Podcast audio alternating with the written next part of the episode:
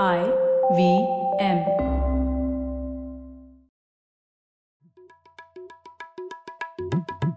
भाई हम हिंदुस्तानियों को बतियाना बड़ा पसंद है। बंगाली में अड्डा, उड़िया में खोट्टी, कन्नड़ा में हरटे और हिंदी में पुलियाबाजी। इस कला के लिए हमारी हर भाषा में एक शब्द है। हम तीनों तो अक्सर मिलकर पुलियाबाजी करते ही रहते हैं, तो हमने सोचा आपको भी इसमें शामिल कर लिया जाए। तो आइए प्रणय, सौरभ और ख्याति के साथ करते हैं पुलियाबाजी। हेलो सौरभ और ख्याति, कैसे हैं आप? बस बढ़िया प्रणय, तुम बताओ ख्याति? बस आज सब तो ठीक चल रहा है, आप बताइए क्या चल रहा है? यार हम लोग हमेशा ख्याति की टांग खींचते रहते हैं कि वो तो सिंगापुर में है, इतना अच्छा शहर है, और हम लोग फिर ऐसी बात करते रहते हैं, कंपैरिजंस करते हैं सिंगापुर और भारत के बारे में। तो लेकिन और इस पर सौरभ आपको याद होगा हम लोगों ने एक एपिसोड भी किया था जो हम लोग डिस्कस कर रहे थे कि फ्लाईओवर बनने चाहिए कि नहीं वगैरह, बैंगलोर के कंटेक्स्ट में था, और उसके ऊपर हमें बहुत सारे ईंटें मिली थी, ब्रिक्स। हाँ, तो बहुत गाली मिली थी। हाँ, तो एक चीज यह है कि हम लोगों ने अभी तक ऐसा एक एपिसोड नहीं किया है जिसमें हम लोगों ने शहरीकरण, अर्बनाइजेशन पे विस्तार से चर्चा की हो। तो आज उस त्रुटि को भर देते हैं और उसके ऊपर एक भारतीय अर्बनाइजेशन पे एक विस्तार से चर्चा करते हैं। क्या लगता है आपको? बस एकदम बढ़िया बढ़िया टॉपिक चूज किया अपने। तो कौन है हमारे गेस्ट? हाँ, तो इसके लिए हमारे गेस्ट स्पेशल गेस्ट है दो तरीके से, क्योंकि एक तो जीसीपीपी एलम है, तो हम चारों जीसीपीपी एलम हो गए, और दूसरा क्योंकि उन्होंने एक शानदार बुक लिखी है ठीक इसी विषय पे, India's blind spot, understanding and managing our cities. Devashish Dhar, स्वागत है आपका पुलियाबाजी में। देवाशीष वैसे पब्लिक पॉलिसी स्पेशलिस्ट रह चुके हैं नीति आयोग में, और तक्षशिला के अलावा फिर उन्होंने LKY और हार्वर्ड कैनेडी स्कूल से भी पब्लिक पॉलिसी सीखी है। तो देवाशीष, बहुत बहुत स्वागत है आपका पुलियाबाजी में। बहुत बहुत धन्यवाद प्रणय। तो शुरुआत एकदम शुरू से करते हैं। देवाशीष, पहले तो ये बताओ यार, शहर के बारे में, भारतीय शहर के बारे में जब भी हम लोग बात करते हैं तो एकदम मायूसी सी छा जाती है। लोग हमेशा नेगेटिव चीज ही ढूंढ के लाते हैं कि क्या यार, ये गार्बेज नहीं पिकअप होता, ये नहीं होता, साफ सफाई नहीं है, क्लाइमेट चेंज की वजह से सब अस्त व्यस्त हो रहा है वगैरह वगैरह। तो आपको क्या रुचि है ये विषय क्यों चुना आपने? हाँ, इसके बारे में देवाशीष, मतलब यही नहीं, मतलब लोग तो ऐसे बोलते हैं ये शहर है या कि ये गाँव का गुच्छा है। नहीं, थोड़ा सा ना मजबूरी भी कई बार कई ऐसे चीजें करवा जाती है कि लगता है कि अरे ये क्या हो गया। जैसे एक आम नागरिक की तरह मेरा भी यही परसेप्शन था सिटीज को लेके कि शहर में ये दिक्कतें हैं, फला दिक्कतें हैं, ये ऐसे होगा वैसे होगा, और कहीं ना कहीं एक हारने वाला सेंस था कि अब कुछ हो नहीं पाएगा, जो चल रहा है चलने दो, फला ढिमकाना। बट नीति चूंकि पॉलिसी की एजुकेशन करी, समझ में आया कि जो हो रहा है उसके कुछ कारण है, जो नहीं हो पा रहा उसके कुछ कारण है, जो किया जा सकता है लेकिन नहीं किया जा रहा उसके कुछ कारण है, और बहुत कुछ है, मतलब हर चीज के कारण है, सो ऑन, जो कि पॉलिसी और पॉलिटिक्स और इन सब पॉलिटिकल इकोनॉमी में जाके थम जाते हैं, रुक जाते हैं। बट चूंकि नीति आयोग में जब काम करना स्टार्ट किया, नेशनल पॉलिसी डॉक्यूमेंट्स लिखे, 2 डॉक्यूमेंट, अब इंडिया का 5-year plan आता नहीं है, स्ट्रेटेजी फॉर न्यू इंडिया एक आया था फॉर 5 years, एक आया था एक्शन एजेंडा फॉर 3 years, एक 15 साल का आना था बट वो कोविड के चक्कर में आ नहीं पाया। तो ये 3 डॉक्यूमेंट आने थे, इन 3 डॉक्यूमेंट को लिखने के लिए एक टीम हायर करी थी नीति आयोग ने, उस टीम का मैं हिस्सा था। 2 डॉक्यूमेंट आए, उसमें आप लोग मेरा नाम पाएंगे। आई थिंक मेरी जिंदगी का एक अगर एक्म्पलिशमेंट में बोलूंगा तो ये है कि नेशनल पॉलिसी डॉक्यूमेंट्स में एक ऐसी जगह नाम है जहाँ पे अब जैसा भी हो डॉक्यूमेंट, लोग के अपने परसेप्शन है बट एक है वहाँ पे, सो दैट्स दैट। बट उसके चक्कर में इस तरह के लोगों से मिलना हुआ, हर तरह के, इंडिया के सबसे जो अमीर आदमी से लेके गाँव में काम करने वाले फार्मर्स, लेबर रिप्रेजेंटेटिव, उन सबसे मिलना हुआ, और बहुत सारे विषयों पे, कुछ नहीं तो कम से कम 40-50 सेक्टर के बारे में रोज सुनना होता था कि आप एडमिनिस्ट्रेशन से सुन रहे हो, स्टेट गवर्नमेंट से सुन रहे हो, लोकल गवर्नमेंट से सुन रहे हो, private sector, think tank, blah blah blah, सबसे सुनते थे।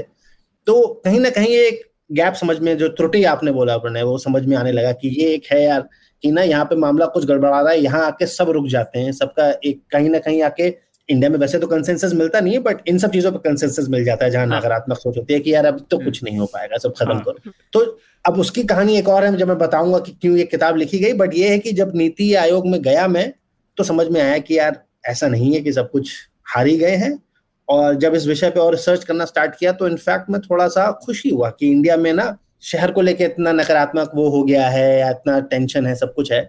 तो वो मैंने अपनी किताब में भी डिस्कस किया है इंडियाज ब्लाइंड स्पॉट में कि हर बड़ी कंट्री जहाँ पे भी शहर सक्सेसफुल हुए, अभी सिंगापुर, ख्याति आप वहाँ पे हो, और हम दुनिया भर के देशों की बात करते रहते हैं, कोई भी आप छोटा बड़ा शहर ले लो, कोई भी अच्छी बड़ी कंट्री ले लो, आप वहां पे ये इस तरह का नकारात्मक माहौल शहरों के आसपास, शहरों को लेके, शहरों के अंदर हुआ ही है। और ये इट्स अ गुड साइन कि इसका मतलब कि एक चर्न आ रहा है जब आपकी सिटीज फोकस में आ रही हैं और अब कुछ हो रहा है यहाँ पे मेजर चर्न। अब उसको आप नकारात्मक तरीके से देख सकते हो, उसको आप मंथन की तरह से देख सकते हो कि एक मंथन हो रहा है, उसमें विष भी निकलेगा, अमृत भी निकलेगा। अब क्या पीना है, किस तरह से पीना है, किसको उसको ठिकाने लगाना है, वो वाली बात हो जाती है। फिर आपने एक अच्छा लिखा हुआ इसके अंदर कि हम बोलते रहते कि शहरों में भीड़ इतनी बढ़ गई है वगैरह, बट वो क्योंकि लोगों को इतना आकर्षित करते हैं शहर, और इसलिए वहाँ की मतलब वो एक तरीके उस वहाँ पे जो आ रही भीड़ एक तरीके से उसकी एक आकर्षकता की निशानी है कि भाई लोगों को वहाँ आना चूज कर रहे हैं, वो वहाँ आना। The great philosopher Geet from Jab we met, उन्होंने तो कहा ही है क्राउड हम जैसे लोगों से ही तो बनता है, खुद भीड़ का हिस्सा है और तकलीफ भी खुद को हो रही है। तो बस exactly. क्यों देवशीष बिल्कुल। और मुझे बड़ा वैसा लगता है कि मैं जब इन बड़े बड़े लोगों को सुनता था और दुनिया भर के लोगों को सुनता था, और माइग्रेंट्स को लेके इन पर्टिकुलर जो है एक ऐसा घर में, मैंने वो शायद वो एग्जाम्पल भी दिया किताब में कि सीलन आ जाती है, पेंट उखड़ने लगता है, मेहमान आते हैं, पर्दा डाल देते हो, पेंटिंग लगा देते हो, वो वाला हिसाब किताब है कि भैया बस्ती वगैरह है उसके आसपास पोस्टर लगा दो, कोई बड़ा इवेंट हो रहा है। ऐसा नहीं है, लोग आ रहे हैं। और एक किताब जो है ना, ये किताब ये कंपैरिजन नहीं है कि हमारे शहर बाकी शहरों से अच्छे हैं या हमारे शहर अपने आप में बहुत अच्छे हैं। ये शहर दिखा रहा है कि शहर को अपने आप ने हमने उतना ध्यान नहीं दिया है। ब्लाइंड स्पॉट का मतलब ही यही है कि बेसिकली ये सबसे इंपॉर्टेंट चीज है, आप उसको मिस कर रहे हो, बट यही आपको या तो उबार देगी या डुबा देगी, पहली बात। दूसरी बात, ये गाँव के एक जीवन को लेके कंपैरिजन है कि शहर का जीवन जो है क्यों अच्छा है, कैसे और अच्छा कैसा जा सकता है, और कमियां हैं तो क्यों कमियां हैं। तो गांव का जो एक वो कहते हैं ना, जो रहने वाली स्थिति है, जो लाइफस्टाइल है, उसके कंपैरिजन में है ये। एंड ये एक नेशनल डिस्कोर्स को शेप करने का एक छोटा सा एक मैं बोलूंगा एफर्ट है कि कई मिसकॉन्सेप्शंस वगैरह को करेक्ट करने का ये वो मिसकॉन्सेप्शन वो एक अटेम्प्ट है। देवाशीष, आपका किताब लिखने का प्रोसेस कैसा रहा, वो उसके बारे में भी थोड़ा बताइए ना कि कैसे आपने अप्रोच किया इस सब्जेक्ट को। अप्रोच वहां से आ जाता है जहां से आप गैप, त्रुटि आप समझ लीजिए कि ये चीज है, मैं इस बारे में लिखना चाहता हूँ। पॉलिसी में सबसे कई एक कठिन और आसान बात ये होती है कि आपको मुद्दा समझ में आता है कि मैं इस मुद्दे पे लिखने वाला हूँ और ये अप्रोच होगी मेरी, ये मेरी टोन होगी। अब वो नीति में काम करते करते जबरदस्त इंटेंस, मतलब अगर कि GCPP है और तक्षशिला है, पॉलिसी के स्टूडेंट्स सुनेंगे शायद ये, तो मैं उनको बोलूंगा कि अगर आपको पॉलिसी में करियर बनाना है तो कुछ ना कुछ करके, एक नहीं तो 2 साल नहीं 3 साल, कुछ भी आप नीति आयोग में जाके काम जरूर करिए। वो एक ऐसा थिएटर है जहाँ पे आपको नेशनल, स्टेट, लोकल लेवल का, इवन इंटरनेशनल लेवल का आपको पॉलिटिकल इकोनॉमी, पॉलिसी, पॉलिटिक्स समझने को, देखने को मिलता है। प्रोसेस आपको पूरा समझ में आता है।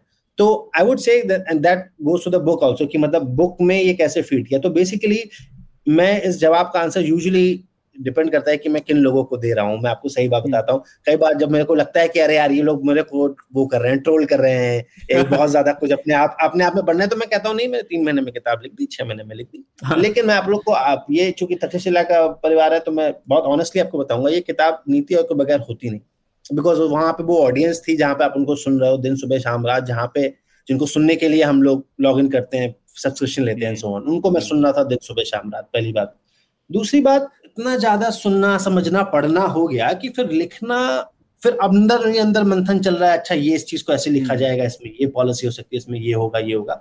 उसके बाद जब आप लिखने बैठते हो तो लिखने की एक्सरसाइज अपने आप में बहुत डिफिकल्ट नहीं है, बट वहां पहुंचने की एक्सरसाइज कि आपको क्या लिखना है, किस चीज से संबंधित लिखना है, क्या चीजों के बारे में लिखना है, क्या टोन लेनी है, वहां मैंने 5 साल नीति में मैंने काम किया, कुछ 4 साल 10 महीने कुछ ऐसे मैंने काम किया है। तो आई वुड से अगर मैं बोलूं कि सिर्फ लिखने का प्रोसेस है, वो एक्चुअली 3 महीने था, बट ये बुक की जो इंटेंसिटी है, जो उतनी रिसर्च है उसमें, वो उसको जस्टिफाई नहीं करती। वो चूंकि मुझे 3 महीने में पता था कि मैं इस बारे में ये लिखूंगा या ये चीज यहाँ से लूंगा या ये मेरे एडिशन इसमें होगा या ये मैं तर्क वितर्क दूंगा, तो वो निकला है 4 साल 4.5 साल लोगों को सुनने से, उसके पहले की एजुकेशन से। और एज अ सिटीजन, एक आम नागरिक के तौर पे जैसे मैं शहरों को देखता हूँ तो मैं क्या पढ़ना चाहूंगा, मैं क्या समझना चाहूंगा, तो वहां से निकला। सॉरी, ये बहुत लंबा आंसर था कि प्रोसेस क्या है लिखने का, बट लिखने का प्रोसेस सिर्फ लिखने का नहीं होता, पढ़ने का और आपस में अपने आप से संवाद करने का, खुद से मंथन करने का, औरों से मंथन करने का, बाकी पड़ोसी लोगों के साथ मंथन करने का, वो एक प्रोसेस बहुत इंपॉर्टेंट होता है मुझे लगता है।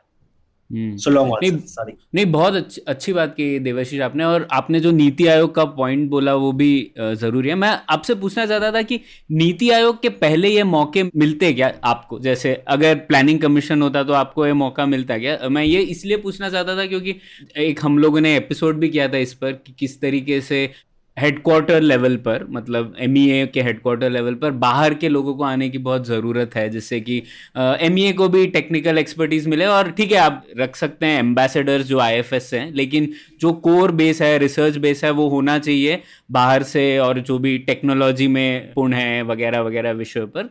तो ये सवाल मेरा था एक तो कि आप नीति आयोग में ये मौका मिलता क्या आपको इस तरीके का, अगर नीति आयोग नहीं होता तो? एक दूसरा मैं ये भी पूछना चाहता था जनरली कि एक हम लोग बात करते हैं स्पेशलिस्ट और जनरलिस्ट के बारे में, और उसी तरीके से बात करते हैं पार्शियल इक्विलिब्रियम और जनरल इक्विलिब्रियम के बारे में। तो अक्सर स्पेशलिस्ट जो होते हैं वो पार्शियल इक्विलिब्रियम सोचते हैं कि यार मैं ऑब्सेस्ड हूँ अर्बन ट्रांसपोर्ट के बारे में, तो मैं सिर्फ सोचूंगा अर्बन ट्रांसपोर्ट कैसे ठीक होना है, और कुछ चीज़ हो तो मुझे नहीं लेना देना। लेकिन आप जैसे आप हैं, आपकी किताब भी दर्शाती है कि आपने जनरल इक्विलिब्रियम तरीका देखा है, मतलब विस्तार तो इससे देखा है कि किस तरीके से अर्बनाइजेशन का इकोनॉमी पे असर होगा, क्लाइमेट चेंज पे असर होगा वगैरह वगैरह ना। तो क्या नीति आयोग में रहने से वो भी एक्सपोजर मिलता है कि आप सिर्फ एक स्पेशलिस्ट नहीं है एक विषय पे, लेकिन आप काफ़ी चीज़ों के बारे में सोच रहे हो एक साथ? तो ये आप बताइए, फिर हम किताब में जाएंगे। बिल्कुल नहीं, नीति आयोग अगर नहीं होता तो बिल्कुल ये किताब लिखने का एक्सपीरियंस नहीं होता। प्लानिंग कमीशन के टाइम पे भी लैटरल्स को लिया जाता था। अभी भी बहुत बड़े बड़े लोग हैं, जैसे प्रंजुल भंडारी हैं, HSBC के चीफ इकोनॉमिस्ट। उनको मैंने कई प्राइम मिनिस्टर लेवल कंसल्टेशन में बुलाया है, सोन मेरी उनसे बात हुई तो उन्होंने बताया कि वो प्लानिंग कमीशन के टाइम पे एज अ वाईपी आई थी, पे कट लेके वगैरह। तो मौके थे पहले, बट उतने मौके नहीं थे। लैटरल हायरिंग अब इंडिया में एक नए सॉर्ट ऑफ आवाम टच कर रही है। अब आप देखिए, आप स्टेट लेवल पे देखिए, तेलंगाना का देख लीजिए, यूपी का देख लीजिए, दिल्ली का देख लीजिए, अब तो सीएम लेवल पे, डिस्ट्रिक्ट लेवल पे, सब जगह फेलोज को उन्होंने एक पैरेलल रूट क्रिएट किया है। एक गैप अब ऑलमोस्ट एक कंसेंसस आ गया है ब्यूरोक्रेसी में। ठीक है, तो कि भैया देखो बाहर से टैलेंट चाहिए होगा। अब आप उसको अब पेंशन के लिए अगर आप परमानेंट एम्प्लॉय देखोगे तो वो एक अलग है, वो एक अलग तरह का टैलेंट आएगा। कुछ लोग हैं जो 2-4-6 साल के लिए आएंगे, 6 महीने, 1.5 महीने, 18 महीने के लिए आएंगे, वो एक अलग टैलेंट लेके आएंगे। आप उनको ऐसे लेवरेज कर सकते हो। तो एट्रिशन वहां पे वो उनको कैलकुलेटेड है।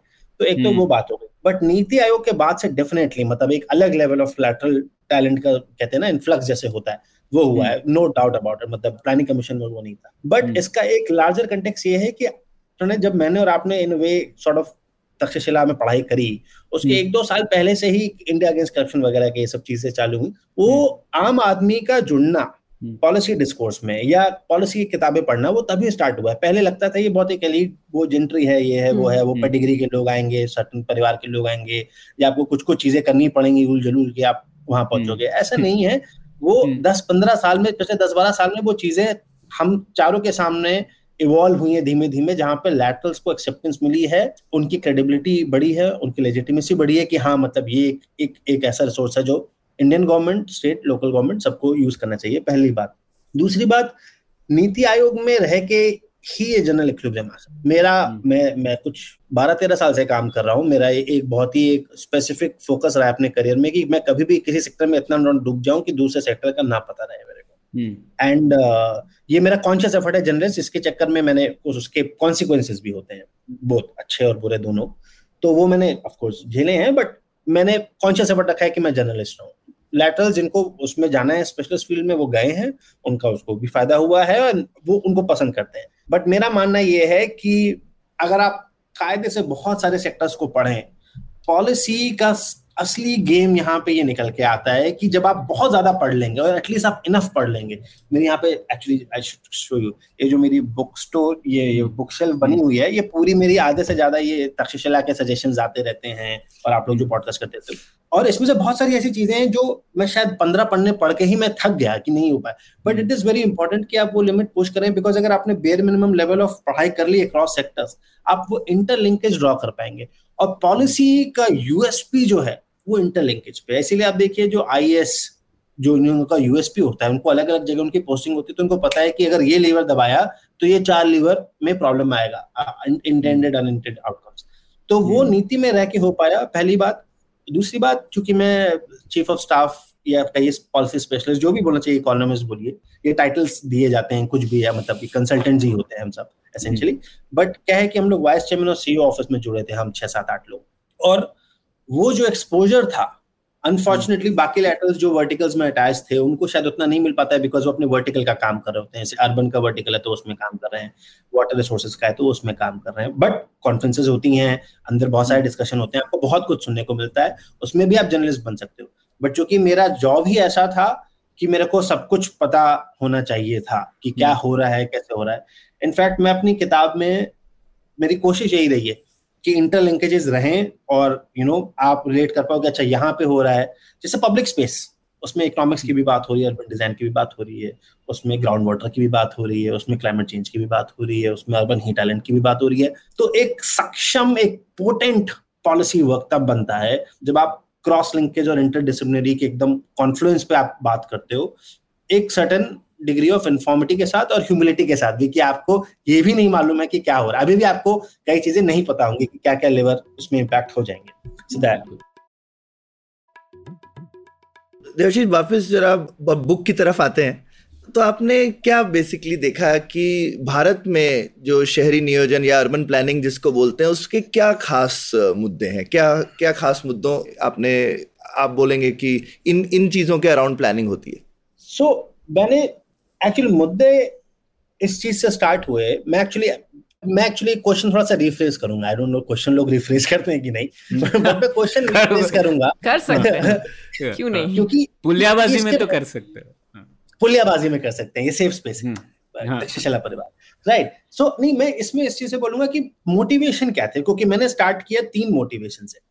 पहली बात कि मैं जिसको भी सुन रहा हूँ वो कह रहा है यार माइग्रेंट्स बहुत आ रहे हैं, स्लम बहुत बढ़ रहे हैं, गंदगी बहुत हो रही है, उनको वहीं रोको। मुझे समझ नहीं आया यार, ये तो मतलब गलत बात है। मतलब अगर मेरे दादाजी कमलापुर गाँव से लखनऊ नहीं आए होते तो मैं आज यहाँ नहीं होता, सिंपल सी बात है, राइट। तो एक तो वो बहुत एक मेरे अंदर वो था कि यार ये हम अपने ही नागरिकों को हम अगर ऐसे ट्रीट करेंगे कि उनको मौका नहीं दो, तो दैट्स वन प्रॉब्लम। दूसरी बात, मैंने सोचा कि यार अब मेरे को नेशनल पॉलिसी डॉक्यूमेंट्स लिखने हैं, और मैं कई सारे सेक्टर्स के लिए रिस्पॉन्सिबल था। ऑफ कोर्स बहुत सारे लोगों को हम कंसल्ट कर रहे थे, ब्यूरोक्रेसी लगी हुई थी, बड़े बड़े सीनियर ऑफिसर्स लगे थे चीजें ड्राफ्ट करने में, बट हमारी जॉब थी कि उसको एक सर्टन तरह से ला के, निचोड़ के, एक सर्टन कंसेंसस आया और सारे सेक्टर्स कम टुगेदर जो इंडिया की ग्रोथ और प्रॉमिस डेस्टिनी है उसको लेके हम काम करें। तो उसके लिए सारे सेक्टर्स की नॉलेज चाहिए थी और डीप नॉलेज चाहिए थी। तो मैंने, मेरे हत्ते जो सेक्टर्स चढ़े उसमें शहरीकरण था, और शहरीकरण में मैंने किताब ढूंढी, मुझे कोई किताब ही नहीं मिली। एक किताब ऐसी है, 2 किताबें हैं जो प्रसन्ना मोहंती ने लिखी, जिन्होंने ब्लब भी दिया है बुक का, कि जिसमें बहुत सारे इश्यूज कवर्ड हैं। तो प्रॉब्लम ये कि ये लिटरेचर ही नहीं था कि शहरीकरण के मुद्दे क्या हैं, ये आपको ग्लोबल लेवल पे भी नहीं मिलेगा। ग्लोबल लेवल पे भी कुछ किताबें मिलेंगी बिकॉज उनके कंसर्न्स ही अलग हैं, तो वो वैसे भी अब वो इंफ्रा की उतनी बात ही नहीं करेंगे, या इंफ्रा की बात करेंगे तो वो रेट्रोफिटिंग की बात करेंगे। हम तो अभी क्रिएट करने की बात कर रहे हैं, फाइनेंसिंग की बात कर रहे हैं, है ना, हम लोगों को लाने की बात कर रहे हैं, हमको प्लानिंग अभी हमें समझ में नहीं आ रहा है कि प्लान कहाँ तक ले जाना है, राइट। तो एक तो ये मुद्दा था। तो ये किताब मैंने मैंने अपने लिए लिखी है 2016 में, कि देवाशीष नीति आयोग ज्वाइन किया है, उसको अगर एक चीज पढ़नी है एक हफ्ते में और शहरीकरण के बारे में सब समझना है कि भाई देखो ये मुद्दे हैं। आप एग्री करो ना करो वो एक अलग बात है, आप किसके साथ उसको डिस्कस करते हो, उस चीज को और कितना आगे ले जाते हो, कौन सी चीज आपको ज्यादा अपील करती है, कौन सी कम करती है, वो that's a separate discussion. But मुद्दे जो सारे के सारे हैं वो आपको अगर पकड़ने हैं, तो वो मैंने किताब अपने लिए लिख दी है। तो that's why Saurabh, I will go to your question. आपका क्वेश्चन सवाल है कि क्या मुद्दे हैं, तो मुद्दे मैंने एक से स्टार्ट किया, फिर मैंने कई लोगों से बात की, फिर मैंने कहा अगर इसके बारे में नहीं लिखूंगा तो अगली बार किसके बात करूंगा, उसकी बात करूंगा तो अगली किसकी बात करूंगा। तो ऐसे करते करते करते स्कोप 10 चैप्टर का हो गया। अब पहले तो वही नहीं था कि मतलब पहले हिस्ट्री का चैप्टर नहीं था, तो मेरे को लोगों ने बोला कि यार शहरीकरण का क्यों मैं क्यों सोचूं।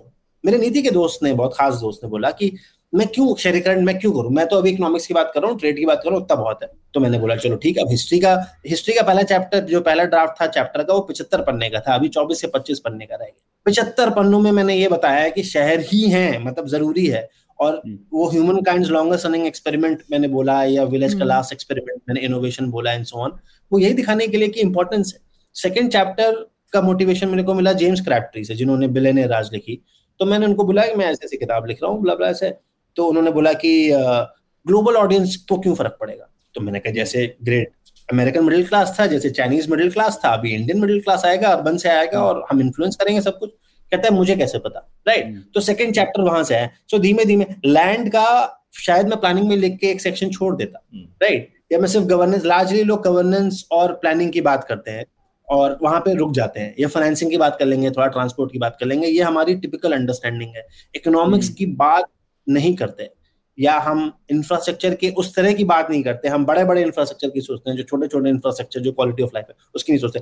तो थोड़ा सा लंबा आंसर है अगर फिर से, बट आप एक चीज लिखोगे तो आपको समझ में आएगा। अगर मैंने ये नहीं बताया तो रीडर को ये नहीं पता लगेगा कि यार इस चीज का भी रोल है। इसीलिए ये किताब, इसका पहला ड्राफ्ट था 160,000 वर्ड। अरे बाप रे, लिखता गया मैं बिकॉज मैं अपने लिए लिख रहा था कि यार मुझे एक किताब बता दो बस, शहरीकरण में मुझे सब जानना है, उसके बाद मैं अपने मुद्दे उठा लूंगा जो मुझे उठाने। तो उस चक्कर में एक के बाद अब डिलिमिटेशन की बात हो रही है, ईजमेंट एक्ट की बात हो रही है, प्रॉपर्टी रजिस्ट्रेशन की बात हो रही है, क्योंकि अगर आप बताओगे नहीं कि लैंड टाइटलिंग मुद्दा क्यों है, घर क्यों, आप लखनऊ में चले जाए, अमीनाबाद, हजरतगंज में, या बैंगलोर में भी आप पुराने एरिया में चले जाएं, तो क्यों हैदराबाद में चले जाएं, पुराने एरिया में डिलापिडेटेड है, तार लटक रहे हैं, बिल्डिंग एकदम झरमराई हुई है, कोई उसको छूने को राजी नहीं है, क्यों छूने को राजी नहीं है, कंटेस्टेड है वो property, right. So again, so लंबा आंसर, बट ये कि एक पॉइंट से दूसरा पॉइंट निकलता चला गया और अपने आप को ज्यादा हम वो डिसिप्लिन कर नहीं पाए पहले। नहीं, मुझे आपका ये जो आपने पहले चैप्टर के बारे में बताया ना, मुझे वो चीज से मैं बहुत रिलेट करती हूँ, क्योंकि ज्यादातर लोग ऐसे गाँव को बहुत ग्लोरीफाई करते हैं, एक प्रकार का रोमांटिसाइजेशन है अभी भी हमारे, इवन जो लोग शहरों में रहते हैं वो भी ये सोचते हैं कि अच्छा मैं रिटायर करूंगा और फिर मैं गाँव में जाके रहूंगा, मैं ऐसे ही पहाड़ों पे जाके रहूंगा। जो वहां रहते हो हैं और जो वहां बड़े हुए हैं उनको पता होता है कि उसकी सच्चाई क्या है, और वो इसीलिए वो जानते हैं और इसीलिए वो शहर आते हैं। और मैं इससे रिलेट कर पाई क्योंकि मैं एक छोटे शहर में बड़ी हुई थी, तो मैं हमेशा पढ़ाई करी थी, तो मैं अपने पेरेंट्स को बोलती थी आप लोगों ने बड़े शहरों में क्यों नहीं रहा, मुझे क्यों इस तरह से जाना पड़ रहा है अपने घर के बाहर, इस तरह से अलग अलग शहर करते हुए। तो मैं इस बात से टोटली रिलेट करती हूँ कि हाँ, ग्रोथ तो फाइनली शहरों में ही है, मतलब उसमें भी प्रॉब्लम्स हैं, ऐसी बात नहीं है, पर हाँ ये मुद्दा भी है जो लोग भूल जाते हैं। बट जैसे पहले कहते थे ना कि गांव में रहते थे, कहते यार बड़े शहर में रईस आदमी बड़ा आदमी जाता है, अब शहर से गाँव रईस आदमी जाता है, और वो गाँव की जिंदगी जीने नहीं जाता है, वो फार्म हाउस, वो शहर की लाइफ गाँव के एक उसमें क्रिएट करता है। तो बेसिकली पब्लिक गुड्स वो शहर गांव के चाहता है और बाकी फैसिलिटीज वो प्राइवेट गुड्स वो अपने लेके जाता है शहर का। वो लाइफस्टाइल वहां पे, एक farm house is a classic example कि आप एक आइलैंड क्रिएट कर रहे हो गांव में अपने लिए, क्योंकि पब्लिक गुड्स, साफ हवा पानी मिल गया, रिलैक्स मिल गया, कंजेशन नहीं है, पहुंच गए, सबको जानते हैं, वो कर दिया आपने, लेकिन आपको टोल तो देना पड़ेगा, ब्रिज से जाना है तो टोल तो देना पड़ेगा। सही बात। हाँ, तो इसी से हम अगले सवाल पे आते हैं, जो आपने एक चैप्टर लिखा इंफ्रास्ट्रक्चर पे, और जब हम इंफ्रास्ट्रक्चर की बात करते हैं तो भारत में सबसे पहले ज़्यादा से ज़्यादा ध्यान जाता है रास्तों पे, और उसके बाद फ्लाईओवर पे, और अभी नया एक आया है रिवर फ्रंट पे भी काफ़ी लोगों का रहता है। तो बट आपने बहुत ज़्यादा फोकस किया है आवास पे, पानी, सैनिटेशन और वेस्ट मैनेजमेंट के बारे में, तो आपको थोड़ा इस पे और इलैबोरेट करिए ना कि क्यों ये मुद्दे इतने हमारे लिए ज़रूरी है, और क्या हम इन पे कम ध्यान दे रहे हैं, कि इस पे क्या और काम हो रहा है, क्या आगे होना चाहिए। मेरे ख्याल से देवाशीष गुड़गांव में कहीं रहे हो क्या, जहाँ पे बिना सीवेज के पूरा शहर बन गया पहले, अब वो सोच रहे हैं सीवेज लाइन्स बनाई जाए गुड़गांव में। मैं भी हाँ, और हमने टैक्स दिया है, हमने प्राइवेट सॉल्यूशन क्रिएट करे हैं पब्लिक प्रॉब्लम्स के। और एक्चुअली इंफ्रास्ट्रक्चर का क्वेश्चन ना प्लानिंग से बहुत रिलेटेड है। सो आई नो, सॉरी आपने पूछा था एक सवाल, प्लानिंग में बहुत मुद्दे हैं। देखिए अर्बन प्लानर्स ना, एक तो अब लोग बुरा मान जाएंगे इस बात का मैं बोलूंगा कि शहरीकरण का ना एक पॉलिटिकल इकोनॉमिक ग्रैब की हम बात करते हैं, राइट, कि वो पावर कैप्चर जो हम बोलते हैं, इन्वेस्टेड इंटरेस्ट। तो अर्बन प्लानर्स चूंकि इतने कम रहे हैं और इतना जबरदस्त पावर आ जाता है उनके पास कि कहाँ क्या बनेगा, किस तरह से बनेगा, कब बनेगा, वो हम बताएंगे। तो उसमें आप चाहिए करप्शन का या पावर का, सब करप्ट नहीं होते ऑफ कोर्स, बट एक बहुत ही वेस्टेड इंटरेस्ट, एक पावर ग्रैब उस वहां पे आ गया है, जहाँ पे स्टेट के थ्रू प्लानिंग इन्फ्लुएंस की जाती है, राइट। तो इंफ्रास्ट्रक्चर से, तो मेरी कोशिश ये थी इस किताब से कि प्लानिंग के क्लचेस से शहरों को निकाला जाए, उनकी एटलीस्ट शहरों को समझने की जो कोशिश है वो प्लानिंग के लेंस से सिर्फ ना देखी जाए। बिकॉज अब मुझे इसका हिंदी वर्ड तो पता नहीं, बट जो शहर है वो स्पेशल एंटिटी नहीं है, वो इकोनॉमिक स्पेशल एंटिटी है, वो इकोनॉमिक एक्टिविटीज वो स्पेशल उसमें मैनिफेस्ट होती है आइडियली। राइट, या वो पावर है, या जैसे जैसे कैपिटल्स वगैरह होती है वो पावर है या पॉलिटी है जो शहर जो स्पेशल उसमें मैनिफेस्ट होती है, निकलती है, वहां दिखती है कि हाँ यहाँ पे अब देखो नेता या ब्यूरोक्रेसी रहती है, यहाँ पे रईस लोग रहते हैं, फला रहते हैं, राइट। तो वो आपको समझना पड़ेगा। तो इंफ्रा में मैं टच करता हूँ, बट मैं 2-3 प्लानिंग के क्विक इश्यूज आपको बताता हूँ जो मुझे बहुत, मतलब वैसे तो इश्यूज ही इश्यूज हैं, वो आप किताब में मतलब प्लानिंग में मैंने लिखा ही है। मुझे डर लगता है कि प्लानर्स को लगेगा कि मैंने उनके अगेंस्ट ही पूरी किताब लिख दी है, बट वो भी एग्री करते हैं। एक तो बहुत लंबा टाइम होराइजन ले लेते हैं। एक कोई ब्यूरोक्रेट होता है जो वेस्टेड नहीं है उसमें, उसका करियर जब तक वो मास्टर प्लान बन के निकलेगा तब तक वो रिटायर हो जाए, राइट। तो वो वेस्टेड नहीं है उसमें। आज हम जेंडर की बात करते हैं, जेंडर का क्या एंगल है आप बताइए कहीं भी प्लानिंग में जेंडर का कोई फोकस हो तो। हम मोस्टली हॉरिजॉन्टल उसकी बात करते हैं ग्रोथ की, शहर की, वर्टिकल ग्रोथ की हम कहाँ बात करते हैं प्लानिंग में, या करते हैं तो अब शायद स्टार्ट करिए छोटा मोटा, ऐसा बहुत मेजर नहीं हो रहा है वर्टिकल ग्रोथ की। और एक और बात है कि हम इनफॉर्मल सेक्टर का कहाँ सोचते हैं। हम जब प्लान बनाते हैं तो रेजिडेंशियल, इंडस्ट्रियल, कमर्शियल ऐसा सोच लेते हैं, बट स्लम कहाँ है। मैंने एक स्टैटिस्टिक्स दिया था कि बॉम्बे का जो प्लान था कि उसमें उन्होंने 40, 30, 22, 20 करके ऐसे कमर्शियल, रेजिडेंशियल और इंडस्ट्रियल सोचा था, बट और इन्फॉर्मल तो सोचा नहीं था। अब उस लैंड यूज पर 17% तो आपका स्लम है, राइट। तो दैट टेक्स यू कि वो प्लानिंग में गड़बड़ी होती है, अप्रोच ये है। और हमने यूके का टाउन प्लानिंग एक्ट 1947 से हमारा टाउन प्लानिंग बहुत इन्फ्लुएंस होता है, और उन्होंने तो रिफॉर्म कर दिया, हमने नहीं किया। अब उसमें 74th अमेंडमेंट भी आता है, सोन जो हमने अभी पहले बात करी कि एक चीज में एक इशू नहीं है, वो 1000 इशू है। प्लानर्स के अकेले की गलती नहीं है, शहर ही नहीं बना पाते अपना प्लान, तो प्लानर्स को क्या हायर करेंगे। अब इंफ्रास्ट्रक्चर पे आते हैं, तो मैं बता रहा हूँ कि प्लानिंग में चूंकि दिक्कतें हो जाती हैं, तो इंफ्रास्ट्रक्चर में आपको और यू हैव टू, मतलब आपको शायद 10 गुना और प्राइस देना पड़ता है, बिकॉज प्लानिंग में इतनी गड़बड़ी हो जाती है, राइट। और वही बात इंफ्रास्ट्रक्चर की, तो इंफ्रास्ट्रक्चर में मैंने जानबूझ के वो बड़ी चीजें नहीं करी, बिकॉज वो बहुत स्टेट लेवल और नेशनल लेवल वो है इंफ्रास्ट्रक्चर, वो शहर लेवल इंफ्रास्ट्रक्चर नहीं है। शहर लेवल इंफ्रास्ट्रक्चर देखिए, ये तक्षशिला इस चीज को बहुत ज्यादा डिस्कस करता है। आई रिमेम्बर कि पॉलिटी में social contract at all times negotiate हो रहा है, कॉन्टिन्यूस नेगोशिएट हो रहा है बिटवीन पॉलिटी, गवर्नमेंट के बीच में और सिटीजन्स के बीच में, कि ये सोशल कॉन्ट्रैक्ट है। आप हमें फ्रीबीज दोगे, सब्सिडी दोगे तो ये मिलेगा, अच्छा आप हमें ग्रोथ दोगे तो ये मिलेगा, अच्छा आप हमें एक certain kind of social conservatism दोगे तो ये मिलेगा, राइट। सो एक बराबर नेगोशिएशन हो रहा है। तो नेशनल नेगोशिएशन एक अलग है, स्टेट नेगोशिएशन एक अलग है, और शहर लेवल पे जो सोशल कॉन्ट्रैक्ट है वो अलग है। और उस सोशल कॉन्ट्रैक्ट में बेटर क्वालिटी ऑफ लाइफ मांगता है सिटीजन, जो कि नेशनल और स्टेट लेवल पे भी मांगता है। बट हाईवे हो गए, मेट्रो हो गए, टैक्सेस हो गए, वो उन सब चीजों की बात है। शहर के लेवल पे क्या है, आप उठे, आपने नल खोला, पानी आ रहा है नहीं आ रहा है, या आपको रोज सुबह 5 बजे उठना पड़ रहा है मोटर चलाने के लिए, 24 घंटे पानी आ रहा है कि नहीं आ रहा है, आपका कूड़ा उठ रहा है कि नहीं उठ रहा है, ठीक है। आप घर ढूंढ रहे हो, आपकी तनख्वाह का 2 गुना तो रेंट मिल रहा है आपको, अगर जहाँ पे आप रहना चाहते हो, और अगर आप जहाँ पे ले पाते हो वहां से आने में आपको 1.5 घंटा लग जाता है, 3 घंटा 1/8 टाइम आपका दिन का इसमें निकल गया, कितना जीडीपी लॉस उसमें हो रहा है, वो हो रहा है। तो शहर के लेवल पे जो सोशल कॉन्ट्रैक्ट है उसमें जो इंफ्रास्ट्रक्चर रोल प्ले करता है, मैंने उन चीजों पे फोकस किया। जैसे फीकल स्लज की कोई बात ही नहीं करता भाई, ओपन डेफिकेशन फ्री तो हो गए, बट वो जा कहाँ रहा है, कहीं तो जा रहा होगा, ये सॉलिड वेस्ट है, तो उसमें लैंड का भी तो एंगल है भाई। मैं कितना बड़ा भी फ्लैट ले लूं, कुछ भी ले लूं, मैं अल्ट्रा लग्जरी प्रीमियम, आप जो सबसे महंगा फ्लैट हो सकते हैं आप ले लीजिए, बट आप बाहर निकले आपको लैंडफिल दिख रहा है, क्या करेंगे आप उसका। अभी मैं सूरत एयरपोर्ट के पास जा रही थी, तो सूरत में एयरपोर्ट के पास एक बहुत बड़ा जेम्स एंड डायमंड के रिलेटेड एक बहुत बड़ा सॉर्ट ऑफ एक बिजनेस सेंटर बना हुआ है। उसके 500 मीटर दूर वहां का सूरत का धीरे धीरे वो बन रहा है, क्या बोलते हैं, हमारा कूड़े का जो पहाड़ बनता है, तो वो तो वो दोनों पास में है। वो मैं फोटो भी निकाला था लेकिन पता नहीं चला, बट पर ऐसी ये हमारी रियलिटी है। और वो कहिए कि वो आपका वो आयरनी, वो एक ही फोटो में आपका वो आयरनी दिख रही है। एंड बट अगेन, मैं मेरी बुक ना बॉर्डर लाइन ओवर ऑप्टिमिस्टिक है, मैं ये बात मानता हूँ, बट उसका ये है क्योंकि बुक ही बाकी सारे लोग बहुत नकारात्मक है, तो मैं सोचा कुछ तो बैलेंस करूं मैं कुछ होगा ही नहीं। तो मैंने बताया, चाहे आप लंदन का कॉलरा एपिसोड ले लीजिए, चाहे आप न्यूयॉर्क की हालत ले लीजिए। अब आप चाहिए, I think Mark Charles Dickens ने बोला था कोक टाउन्स, उसने बोला था, क्योंकि इतनी खराब हालत में लोग रहते थे जब एडिनबरा, मैनचेस्टर, लंदन जब इंडस्ट्रियलाइज हो रहा था, कि 15-15 लोग एक कमरे में, डॉर्मेटरी में रह रहे हैं, बट वो बहुत ही खराब हालत थी। चाहे आप यूके ले लीजिए, चाहे यूएस ले लीजिए, सिंगापुर, ये स्लम्स, ड्रग एडिक्ट कितने थे 60s 70s में, राइट। वो धीमे धीमे उन्होंने कम किया। तो हर शहर को ये, या हर कंट्री को ये प्राइस तो पे करना पड़ेगा। जब एकदम से ग्रोथ बढ़ेगी तो आपको धीमे धीमे रियलाइज होगा कि आपको ये चीजें इंफ्रास्ट्रक्चर प्रोवाइड करनी है।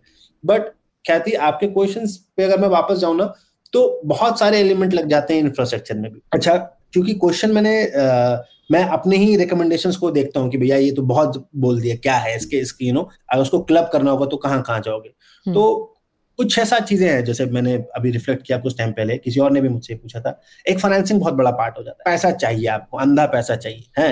मतलब किसी ने बताया था 29 ट्रिलियन लगेगा, 1 ट्रिलियन फला का लगेगा, 2, मतलब जबरदस्त एस्टिमेट्स है। मतलब उसमें हम कहाँ जाएंगे, किधर जाएंगे, वो कोई अंतहीन है, राइट।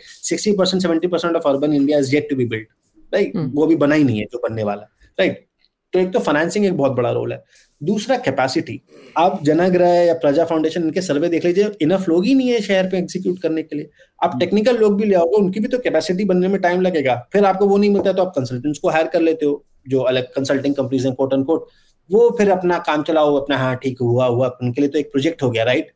बट आपकी लोकल कैपेसिटी कितनी है, लोकल वो कितने लोग हैं। अब इसमें 74th अमेंडमेंट का भी वो आ जाता है कि डेवोल्यूशन नहीं है तो शहर अपने बारे में डिसाइड ही नहीं कर पा रहा। वो स्टेट कैपिटल में कोई डिसाइड करेगा ब्यूरोक्रेट कि हाँ जब टाइम मिला कि भाई अब हम कर सकते हैं तो वो करेंगे, वो भी काम से दबे हुए हैं। तो इसीलिए डेवोल्यूशन कहीं ना कहीं इंपॉर्टेंट हो जाता है। लीगल अरेंजमेंट बहुत इंपॉर्टेंट हो जाता है। ईजमेंट एक्ट की जैसे मैंने बात करी, या मैंने या जो हम जो टैक्स इंसेंटिव्स देते हैं टू बाइंग हाउसेस, मतलब मेरा दिमाग एकदम वो हो गया ये पढ़ के कि अप टू 50 मिलियन यूनिट्स हमारी शॉर्टेज है हाउसिंग की। एक रियार का ईशा वाली अब तो रही नहीं, but she was the foremost authority, वो और प्रसन्ना मोहंती जिन्होंने अर्बन इश्यूज पे काम किया है। उन्होंने उनके one of the last paper she publish was this कि 50 मिलियन यूनिट्स की शॉर्टेज एक रियार के हिसाब से। 2012 में इंडियन गवर्नमेंट ने किया था कि उसमें 18 मिलियन की शॉर्टेज थी, उसमें 11 मिलियन वेकेंट यूनिट्स भी हैं। वो वेकेंट क्यों है, 18 मिलियन की शॉर्टेज क्यों है? It's a different kind of mismatch. आप बना लग्जरी अपार्टमेंट, मार्केट से निकल रहा है तो प्राइवेट डेवलपर्स जाएंगे वहां पे, लेकिन आपकी शॉर्टेज आ रही कंजेशन में। एक रूम एक्स्ट्रा मिल जाएगा तो वो हाउसिंग शॉर्टेज इन वे खत्म हो जाएगी, बिकॉज लोग बड़े हुए, शादी हुई, बच्चे हुए, अब कहाँ जाए। हाँ, तो इंफ्रास्ट्रक्चर के ना, जैसे मैंने इश्यूज आपको बताया ना, एक फाइनेंसिंग हो गया, एक कैपेसिटी हो गया, एक लीगल इश्यूज आपको रिजॉल्व करने पड़ेंगे, आपको टैक्स इंसेंटिव्स उस हिसाब से बनाने पड़ेंगे, और आपको थोड़ा बहुत क्रिएटिव होना पड़ेगा। इन द सेंस कि आप लैंड फ्लिप ही नहीं करते हैं, हम सोच नहीं पाते हैं कि लैंड को अलग अलग तरीके से कैसे इस्तेमाल किया जाए। तो वो सब जो चीजें ना, वो हमें सोचना पड़ेगा इंफ्रास्ट्रक्चर के लिए। फिर दूसरी बात, हम एक चीज सोचते हैं, जैसे बनाओ, तो एक बात है कि आई थिंक पहला जो सेक्शन है मेरा इंफ्रास्ट्रक्चर का, उसमें तो ये सब बनाओ, लेकिन एक चीज ये भी है कि टेम्पलेट कहीं ना कहीं क्रिएट हो गया, तो आपको रेप्लीकेट करना है फटाफट। यू नो, जैसे अब इंदौर ने दिखा दिया है, छोटे शहर, एक मिड साइज शहर के लिए, इंदौर कोई छोटा शहर नहीं, बड़ा शहर है, ठीक है, उसने प्रोसेस दिखा दिया कि आप कैसे करेंगे। पुणे, चेन्नई और इंदौर और सूरत, अहमदाबाद, है ना, ये सब अच्छे एग्जाम्पल हैं जहाँ पे, जिनके बीच में आपको सब कुछ दिख जाएगा कि कैसे क्या करना है, राइट। तो उसको आपको फटाफट आपको रेप्लीकेट करना है। अब क्या है कि थोड़ा सा मार्केट डिसिप्लिन भी चाहिए। अब आप पैसा उठा रहे हो, बॉन्ड से पैसा उठाओगे, बॉन्ड मार्केट से, तो आपको फीस, यूजर चार्जेस लेने पड़ेंगे, आपको मेंटेनेंस करनी पड़ेगी। अब हमारा आधा से ज्यादा इंफ्रास्ट्रक्चर तो हमें यही नहीं पता सीवेज लाइन है कहाँ है, कि नहीं है, कितनी है, क्या है, कुछ चीजों पे डिस्कशन ही नहीं होता। जैसे कि फीकल स्लज के लिए डी स्लजिंग कैसे करोगे, एक वो फैसिलिटी होती है डायलर स्लज, आई थिंक वो चेन्नई में है, नहीं तो है कि आप उसको फोन करिए, वो आके आपका वो सेप्टिक टैंक वो डी स्लज करके चले जाएंगे। So you have to create those facilities. और आम आदमी की जिंदगी में नेशनल और स्टेट लेवल बहुत सारी चीजें इन्फ्लुएंस करते हैं, बट जो डेली क्वालिटी ऑफ लाइफ है उसका इंफ्रास्ट्रक्चर यही है, और वो सोशल कॉन्ट्रैक्ट रोज नेगोशिएट हो रहा है। और हमें ये भी नहीं पता, भाई कूड़ा नहीं कलेक्ट हो रहा है, आप पीएम को थोड़ी बोलने लगोगे, या आप चीफ मिनिस्टर को थोड़ी बोलोगे, या पानी नहीं आ रहा है वो नहीं करोगे, राइट। लेकिन आपको ये भी पता है कि हमारा काउंसलर कौन है हमको मालूम नहीं, हमारा मेयर कौन है मालूम नहीं, मेयर है कि नहीं है ये मालूम नहीं, मेयर के पास कोई पावर है कि नहीं है वो मालूम नहीं, राइट। सो इंफ्रास्ट्रक्चर बहुत ही, आई थिंक इंफ्रास्ट्रक्चर के कॉन्फ्लुएंस पर बहुत सारी चीजें होने वाली है, और हमें हर जो भी टूल है हमारे पास, legal, financing, capacity, being creative, being sort of replicating success of other cities, सब कुछ यूज करना पड़ेगा, हमें सब कुछ यूज करना पड़ेगा। It's a very tough topic. So Debashish, हमने काफी सारी दिक्कतें वगैरह डिस्कस करें, लेकिन ओवरऑल आपकी बुक, जैसा आपने बोला, ऑप्टिमिस्टिक है। तो मैं ये सेंट्रल चीज पूछना चाहता था कि वो आप में वो ऑप्टिमिज्म की क्या वजह है, और क्या आपको ऑप्टिमिस्टिक दिखता है कि शहरों, आपको जो, जब हिंदुस्तानी शहर देखते हैं तो आप क्या बोलेंगे कि हाँ इस वजह से मैं ऑप्टिमिस्टिक हूँ, क्योंकि हम इतना नीचे हैं कि एक ही रास्ता है, ऊपर जा सकते हैं, मतलब ये भी एक ऑप्टिमिज्म होता है कि भाई अब गड्ढा और कितना खोदेंगे टाइप से। या फिर आपको ये दिख रहा है कि भाई नहीं ये मेरे को साइंस दिख रहे हैं और इनकी वजह से मुझे दिख रहा है कि जो अभी आप परेशान हो लेकिन अगले 10 साल में ये बदलने वाला है और ये मैं ट्रेंड देख सकता हूँ, इस वजह से मैं ऑप्टिमिस्टिक हूँ। तो ये इमोशनल ऑप्टिमिज्म है या एक पॉलिसी मेकर का ऑप्टिमिज्म? पॉलिसी मेकर भी इमोशनल तो होते ही हैं, तो उससे छूते तो नहीं रहे, लेकिन आई वुड से कि एक स्टेप और डिग्री में ऊपर जाता हूँ। मैं बोलता हूँ मैं ऑप्टिमिस्ट भी नहीं हूँ। एक वर्ड होता है एग्जॉटिक, वो होता है फूलिशली रोमांटिक। अच्छा, मैं फूलिशली रोमांटिक हूँ अबाउट सिटीज। उसका कारण ये है कि आप देखिए एक वो किताब लिखी है उसने, एलिजाबेथ कोलबर्ट ने, द सिक्स एक्सटिंक्शन, राइट? तो उसने ये लिखा है, उसका एक लाइन है उसमें कि human ingenuity will overpower the disaster cause by human ingenuity. मतलब आपके जो आप हालत खराब कर दी है आपकी खुद की हरकतों ने, वो इंसान खुद ही ऐसे सोल्यूशन निकालेगा कि आप उससे उबार जाओगे। उसने क्लाइमेट चेंज के कंटेक्स्ट में बात करी, which is again also going back infrastructure के पॉइंट पे। इंफ्रास्ट्रक्चर में क्लाइमेट भी एक बहुत बड़ा अब हमारे लिए इशू होगा जो और कंट्रीज के साथ। बट मेरा ऑप्टिमिज्म और other being this exotic person, मतलब फुलिशली रोमांटिक होना अर्बन को लेके, वो इसलिए क्योंकि मैं इतिहास का स्टूडेंट हूँ आप लोगों की तरह। तो कोई भी कंट्री नहीं दिखी मेरे को, रोम से लेके आप हड़प्पा से चले आइए, उन्होंने नहीं किया, डॉट हुए, उसके बाद वो इंडो जेनेटिक प्लेन में मूव कर गए हड़प्पन। वो टोनी जोसेफ की किताब में लिखा है कि वो पहला माइग्रेशन वहां पे हुआ, राइट? सो अगर या तो आपको परफॉर्म करना पड़ेगा या आप पेरिश करेंगे। 1.5 बिलियन के लोगों को पेरिश करना है। वो जो मैंने लिखा है वो फैज अहमद फैज का है कि कुछ तो हस्ती हमारी मिटती नहीं जहाँ हस्ती हमारी, कुछ ऐसे करके इकबाल का, राइट? वो यही कारण है कि आप 1.5 बिलियन लोग ऐसे थोड़ी, आप कहीं ना कहीं सोशल कॉन्ट्रैक्ट रीनेगोशिएट होगा। अगर एक को बंदा कोई डिलीवर नहीं कर पा रहा तो दूसरा आएगा, राइट? एक तो ये बात हो गई। दूसरी बात, आप इतिहास में पढ़े, आप कोई भी आप बगदाद की हालत पढ़े कैलिफेट में, ठीक है, आप एम्स्टरडैम की पढ़े, आप न्यूयॉर्क की पढ़े, आप कोई भी बर्लिन की पढ़े, आप टोक्यो की पढ़े, सबकी हालत ऐसी थी। सिंगापुर, हांगकांग, आप मैं कहाँ तक शेयर गिनाता रहूंगा, सबकी हालत ऐसी थी शुरुआत में, राइट? बट जब ग्रोथ होती है और हमारी इकोनॉमी के फंडामेंटल्स बहुत स्ट्रांग है, तो मार्केट भी आएगा करेक्ट करने। मार्केट उसको इंसेंटिवाइज करेगा, सिटीजनरी उसको इंसेंटिवाइज करेगी जो ये चीज डिलीवर कर पाएगा। तो ऑप्टिमिज्म के बहुत सारे हैं कि ऐसा नहीं है कि कुछ ही लोग हैं जो दे पाएंगे, अगर ये नहीं दे पाएंगे तो कुछ नहीं होगा, ऐसा नहीं। बहुत सारे फैक्टर्स हैं और वो जो लोग हैं जो इन्फ्लुएंस में हैं भी, वो भी उसी डायरेक्शन में हैं कि हम कैसे करें। अब आप देखिए ना, मैग्नीट्यूड देखते जाइए आप स्कीम्स का, और कैसे मैंने एक चैप्टर में, आई थिंक पहले चैप्टर में लिखा है कि पोस्ट इंडिपेंडेंस कैसे हर 5 ईयर प्लान में क्या क्या हमारी अप्रोच नहीं, क्या क्या उससे गलतियां हुई। और अब देखिए, पहले JNNURM आया, बहुत एम्बिशियस था अपने हिसाब से। निर्मल अभियान आया, वो स्वच्छ भारत मिशन का प्रेसिडेंट था, वो प्रेडिसेसर था। और ऐसे करके कि अब देखिए अमृत, स्मार्ट सिटीज, दुनिया भर की और स्कीम्स आ गई हैं, अभी और आएंगी, स्वच्छ भारत मिशन अभी और आएंगी। अब ये चीज ऊपर ही जाने वाली है, इसका कोई और सॉल्यूशन नहीं। आपने बोला the only way from is up, अब ऊपर का ही रास्ता बचा है। एक तो वो है, दूसरा इतिहास का है, तीसरा बहुत सारे फोर्सेस हैं प्ले पे जो उसी डायरेक्शन में ही गाइड करेंगे। और सोशल कॉन्ट्रैक्ट रोज नेगोशिएट हो रहा है, इनफैक्ट आपके मेरे बीच में भी नेगोशिएट हो रहा है। हम ये कॉन्वर्सेशन कर रहे हैं बिकॉज आप इस टॉपिक में इंटरेस्टेड हैं, और अगला बंदा भी करेगा, तो ये इन्फॉर्मेशन वैसे परकुलेट होती जाएगी। इस किताब का एक इंटेंशन ये भी है कि आम जनता पढ़े, उनको पता रहे कि शहरीकरण का मतलब ये नहीं कि प्लानिंग हो जाएगी, आप एक जगह यहाँ घर ले सकते हो, प्रॉपर्टी टैक्स यहाँ पे देना, स्टैम्प ड्यूटी यहाँ पे देना, ना। अच्छा, पूरा इकोसिस्टम है ये, अपने आप में लिविंग ऑर्गेनिज्म है शहर। आप देख लीजिए, हमारे शहर की एक सबसे बड़ी प्रॉब्लम जो ये है कि एस्थेटिकली हम लोग को प्लीजिंग नहीं लगते। मैं तो अपने शहर लखनऊ से हूँ, मैं लखनऊ को बहुत मिस करता हूँ, लेकिन ट्रेन लेके पहुंचा, फ्लाइट लेके पहुंचा, उसके बाद जब तक घर गया तो माथा पकड़ लिया कि यार ये क्या, वही बिलबोर्ड, वही शोर, वही गाय, वही समोसे बिजनेस आ गया, कुछ हो रहा है। ऐसे नहीं है। अब देखिये बहुत सारे शहर है, आप जैसे स्पेन में देख लीजिए, इटली में देख लीजिए, यूएस तो पूरा वही है, सेम टाइप का है। बट सिंगापुर देख लीजिए, हांगकांग देख लीजिए, चाइना के बहुत सारे शहर देख लीजिए, यूरोप में तो स्पेशली उन्होंने बहुत अच्छा किया है इस चीज को कि जो उनका एस्थेटिक्स है, जो उनका सेंस ऑफ अर्बन डिजाइन है, वो बहुत जबरदस्त है। आपको पता लगेगा कि अब आप बिलबाओ में हो, या अब आप लागोस में हो, या अब आप कहाँ पे हो, वो आपको पता लगेगा आप जिस शहर में हो, राइट? इंडिया में आप किसी भी शहर में जाए, मैं लखनऊ में खड़ा हूँ, फिर मैं बस्ती में चला जाऊँ, गोंडा चला जाऊँ, गोरखपुर चला, मुझे पता ही नहीं रहेगा अगर मैं वो ना देखे साइन प्लेट। तो वो ये सब जो चीजें है ना, दैट मेक्स इट प्लीजिंग कि अब हमारे बीच में, आम जनता के बीच में डिस्कशन हो रहा है इसको कैसे रिजॉल्व करना है। तो वो धीमे धीमे धीमे धीमे वो बड़े लोग को भी इन्फॉर्म करेगा। हाँ, और जैसे कि एक और बात है ना देवश्री, जैसे तमिलनाडु ऑलमोस्ट 50% अर्बन हो चुका है ना, तो ऐसे जब बड़े बड़े हमारे राज्य हैं वो इतने ज़्यादा अर्बनाइज हो जाएंगे तो जाहिर सी बात है जो अर्बन इश्यूज़ हैं वो सेंटर स्टेज पे भी आ जाएंगी, तो शायद और डिस्कशन होगा भी।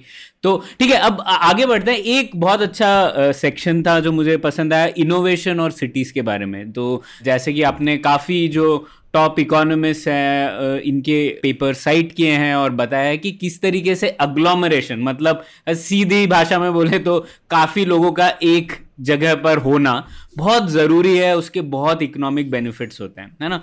तो इनोवेशन के लिए शहरीकरण बहुत ज़रूरी है और भीड़ और भी ज़रूरी है ना। एक जगह होना बहुत महत्वपूर्ण है उसके लिए, और इसके कई उदाहरण हैं। जैसे यूएस में भी जो हम लोग बोलते हैं टेक सेक्टर्स, उसके ऊपर काफ़ी स्टडी आपने एनरिको मोरेटी के पेपर्स बताए जिसमें उनके भी 3-4 ही टेक इकोसिस्टम है। एक बॉस्टन में हो गया, एक सिलिकॉन वैली हो गया, एक ईस्ट कोस्ट पे हो गया न्यूयॉर्क के पास। तो हर जगह और हर शहर में ऐसे इकोसिस्टम्स होंगे ही जो बहुत बड़े होंगे और जिन्हें हमें शायद और बड़ा करना है और बेहतर करना है। लेकिन भारत में हम लोग अक्सर बात करते हैं, जैसे कर्नाटका की बात करें, हर शहर सरकार का एक ही एजेंडा होता है कि हुबली को हम लोग बैंगलोर बनाएंगे या मैसूरू को अगला बैंगलोर बनाएंगे। तो आप क्या एडवाइस देंगे उन लोगों को जो इस तरीके से सोचते हैं, कैसे अप्रोच करना चाहिए? अगर हुबली के बारे में हम लोगों को सोचना है कि उसे अच्छा शहर बनाना है, तो क्या हमें ऐसे सोचना चाहिए कि उसे हम लोगों को बैंगलोर की तरह बनाना चाहिए, आईटी कंपनीज को वहाँ मूव कर देना चाहिए, या किसी और तरीके से देखना चाहिए? तो आपके क्या विचार हैं इसमें? इसमें एक सप्लीमेंट्री मैं जोड़ देता हूँ। एक बार मैंने एक छोटा सा लेख लिखा था कि कैसे बैंगलोर को हम 10 करोड़ का शहर बना सकते हैं। ठीक है, तो अक्सर लोग सोचते रहते हैं कि हम भाई 1-1.5 करोड़ हो गया तो बहुत ज़्यादा हो गया, 2 करोड़ ना हो जाए। मैं कहता हूँ हम अलग भी सोच सकते हैं। दुनिया में कोई 10 करोड़ का शहर नहीं है। क्या हम जैसे लोग मून शॉट की बात करते हैं, मून मिशन की बात करते हैं, मैं कह रहा था कि हमारा धरती पे मून मिशन है।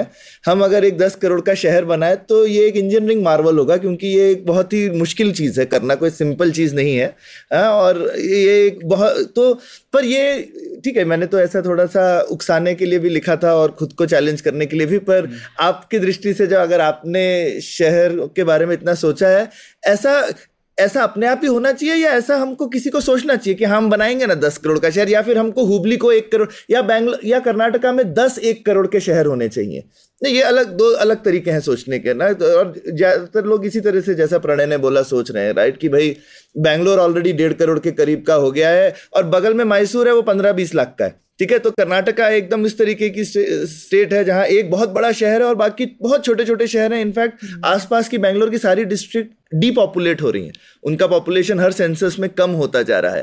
पर हम उस ट्रेंड से लड़ें या हम बोलें ये हो रहा है, ठीक है, अब 1.5 को हम 10 करेंगे? तो ये मैं दोनों चीज़ें एक सप्लीमेंट्री मैंने सोचा जोड़ दूं। अब इसमें ना बहुत सारी चीज़ें हैं, तो एक और लंबे मोनोलॉग के लिए आप लोग रेडी हो जाइए। एक और राइट, देखिए इसमें क्या होता है, प्राइम पर्पस क्या है शहरों का? Let's go to the basics. शहरों का पर्पस ये है कि आप अच्छी जॉब देंगे, बेटर क्वालिटी ऑफ लाइफ देंगे, बेटर वेजेस देंगे, ठीक, और वो कंटिन्यूअस प्रोसेस चलता है इनोवेशन के उस पे, ठीक है। अब वो इनोवेशन क्लस्टर लेवल पे यूजुअली हम स्टडी करते हैं उसको कि ये ऐसे करके होगा, राइट। तो ये हमारा प्राइम पर्पस, राइट, जहाँ पे थिक लेबर मार्केट हो, मतलब बहुत ज्यादा लोग हों। अब जैसे भीड़ की बात है, भीड़ में मैं बस एक चीज ऐड करूंगा प्रणय आपके में, कि वो स्किल्ड भीड़ हो, ट्रेंड भीड़ हो। भीड़ आने के नाम पे आ जाएगी तो कुछ और फोर्सेस उसमें प्ले में चले जाएंगे। लाइक फॉर इंस्टेंस एग्लोमरेशन, जहाँ पे लोगों के आने का वो है, और कंजेशन जहाँ पे लोगों का वहां पहुंचने में दिक्कत है, कंजेशन एक फोर्स होता है। और भी फोर्सेस, ट्रांजैक्शन कॉस्ट है टू डू, जो आप प्राइस पे करते हो मॉनेटरी या non monetary, to go about your daily life. आपको दिन में जो करना है उसके लिए जो आप कॉस्ट पे करो, ट्रांजैक्शन कॉस्ट है इन सम वेज, राइट, और दैट इंक्लूड्स कंजेशन, वो कंजेशन उसमें इंक्लूडेड है। उन दोनों के कंटेस्ट पे शहर क्या सक्सेस डिसाइड होती है, राइट। अभी बैंगलोर इतना बड़ा हो गया है, इंफ्रास्ट्रक्चर नहीं कीप अप कर पा रहा है, तो आप कंजेशन, जो एक तो कंजेशन की कॉस्ट दे रहे हैं हम लोग जबरदस्त, वहाँ पे एयरपोर्ट से शहर पहुंचने में कम टाइम लगता है, दिल्ली से बैंगलोर एयरपोर्ट आप जल्दी पहुंच जाते हैं, राइट।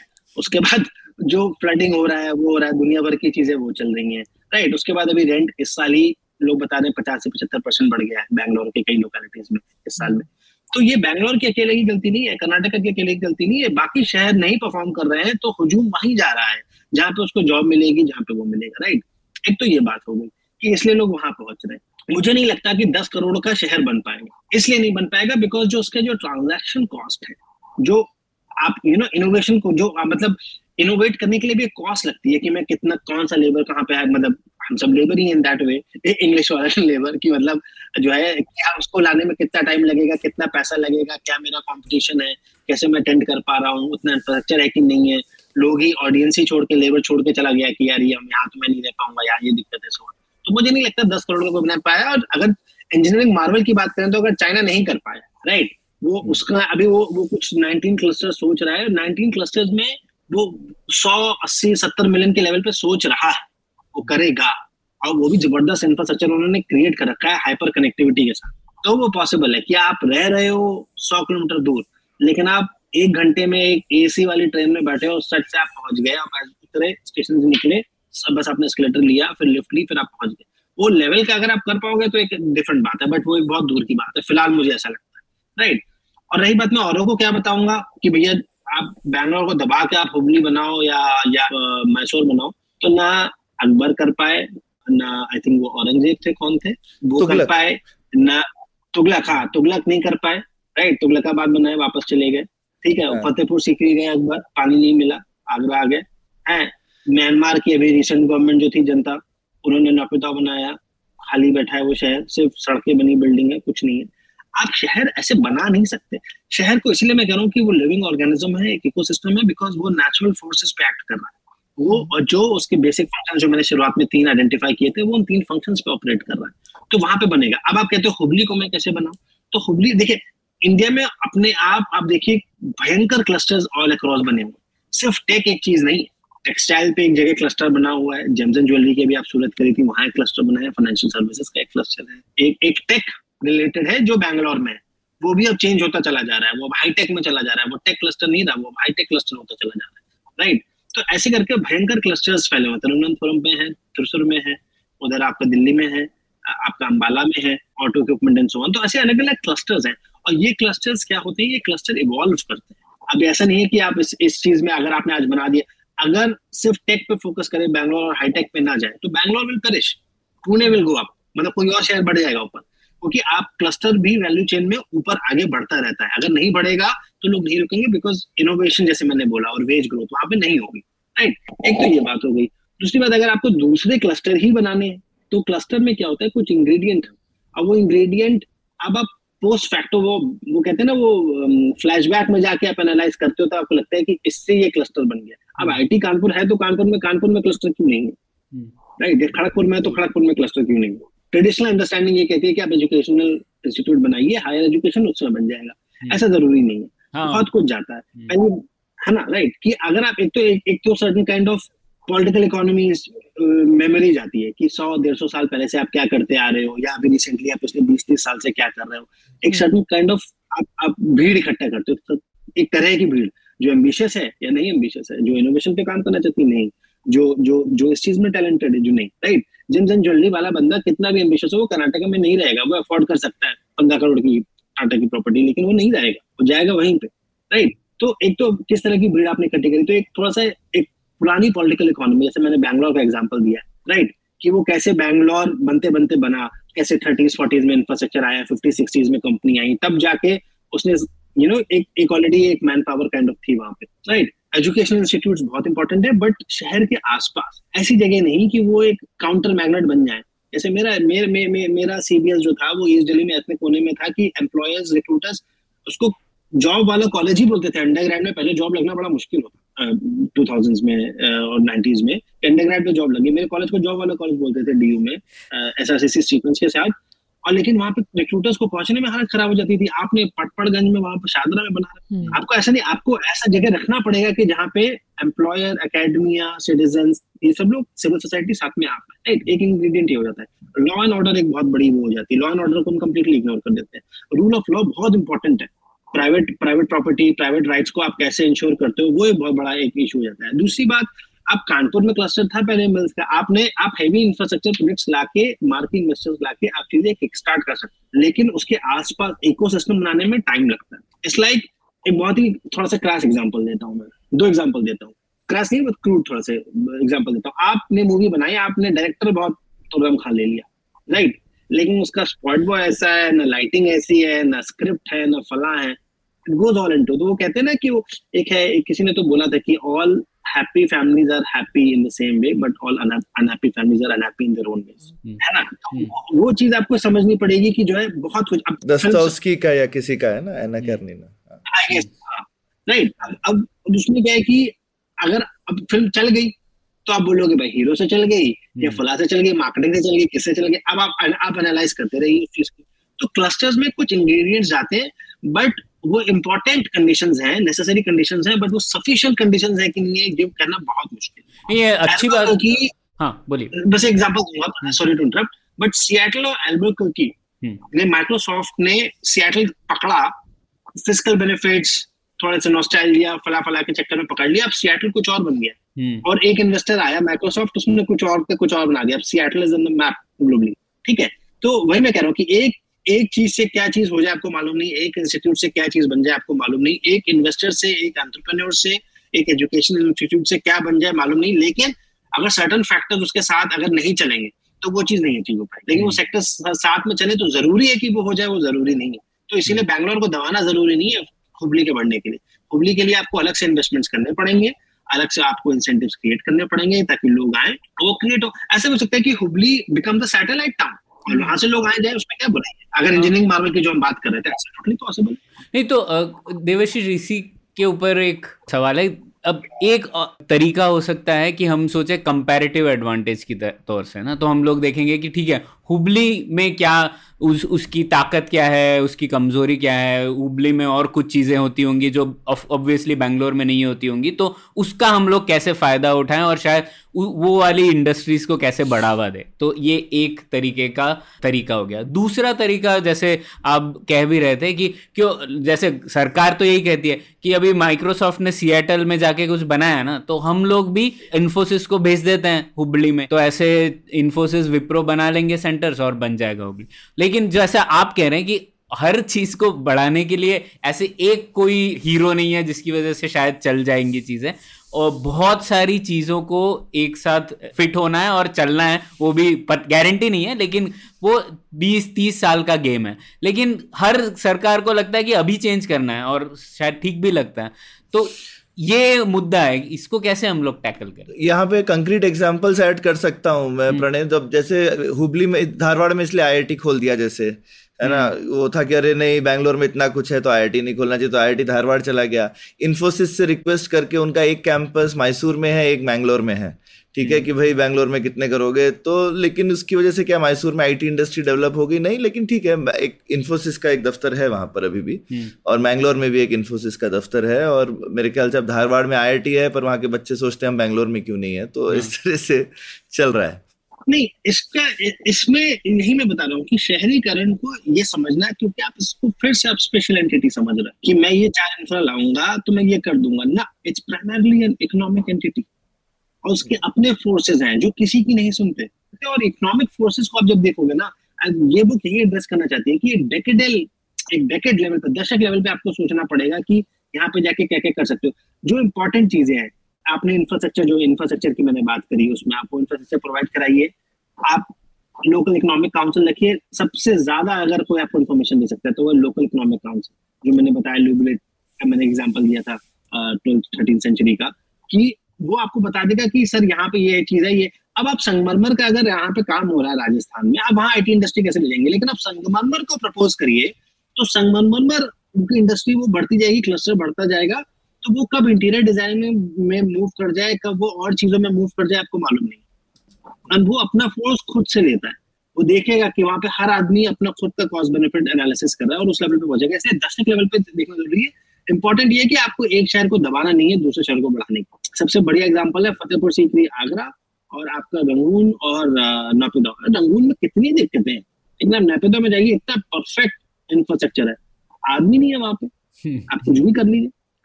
जनता गवर्नमेंट, मिलिट्री गवर्नमेंट है, जो चाहे कर सकती है। कुछ नहीं कर रहे, यू कैन डू इट। और अच्छा, एक और सवाल, जैसे एक और अच्छी चीज़ लगी मुझे किताब में कि आपने जो टॉप रिसर्चर्स हैं इसमें एडवर्ड ग्लेसर और Jane Jacobs, Robert Moses, Alain Bertaud, इन सब के इनसाइट्स को घोल के डिस्टिल करके बताया है।